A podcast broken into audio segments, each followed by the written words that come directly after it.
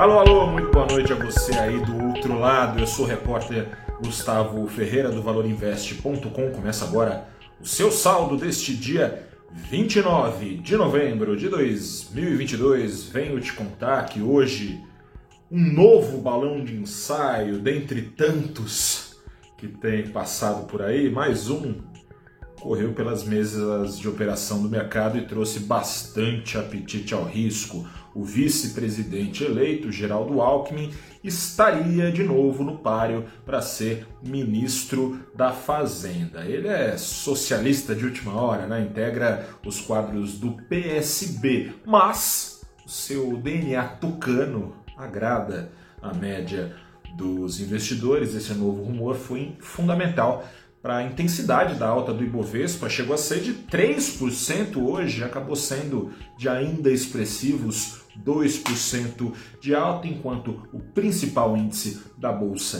disparava, o dólar caía hoje 1,4% aos R$ 5,29 não foi só essa, especulação. Desde cedo, o apetite ao risco prevalecia sobre a aversão, não com essa intensidade, mas prevalecia o mercado operou com outra especulação no radar. A palavra do dia foi desidratação. A PEC da transição foi protocolada no Senado na noite passada, prevê entre 175 bilhões e quase 200 bilhões de reais por fora do teto de gastos para pagar o Bolsa Família. Até aí nada mudou, mas teve uma mudança, uma mudança que agradou o mercado, diferentemente da minuta original, teve prazo estipulado para vigência dos furos no teto de gasto, não para todo sempre, mas a proposta mira até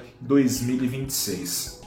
Essa correção de rota por si só ajudou a reduzir os prêmios de risco que vinham sendo embutidos aos ativos. E outras alterações na PEC podem pintar o governo eleito em contra-resistências para aprovar o projeto. Expectativa então do mercado é que novas reduções de cifras sejam feitas e também no prazo, né? não de quatro anos, de dois anos, seria até 2023 Nessas condições, e esse é o cenário ideal aos olhos do mercado, o presidente Lula se veria obrigado a negociar ao longo dos anos com o Congresso para bancar programas, sejam sociais ou não, precisaria encontrar ou novas receitas ou cortar outras despesas, ou um pouco das duas coisas. Né? Lula tem dito que quer evitar a necessidade dessa negociação constante com o Congresso, diz que ela, essa necessidade tira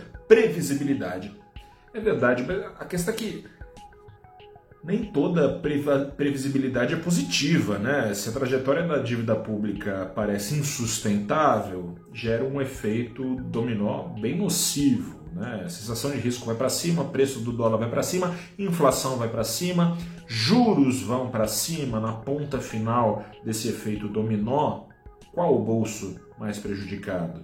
O bolso dos mais pobres, que gastos feitos a esmo podem tentar acudir, ou seja, tiro pela culatra. Os mais ricos, especuladores, esses reclamam, mas tem como se proteger ou até ganhar dinheiro com isso, né? Botando dinheiro, por exemplo, na renda fixa, em títulos atrelados à Selic, à inflação, ou então buscando proteção no exterior. Enfim, vamos ver no que vai dar. O ano está acabando, estamos quase entrando em dezembro. Os próximos dias devem dizer, enfim, quem será o ministro da Fazenda e, enfim, qual será o tamanho do problema fiscal a ser enfrentado nestes quatro anos de governo Lula. Um grande abraço para você, boa noite, até a próxima, tchau.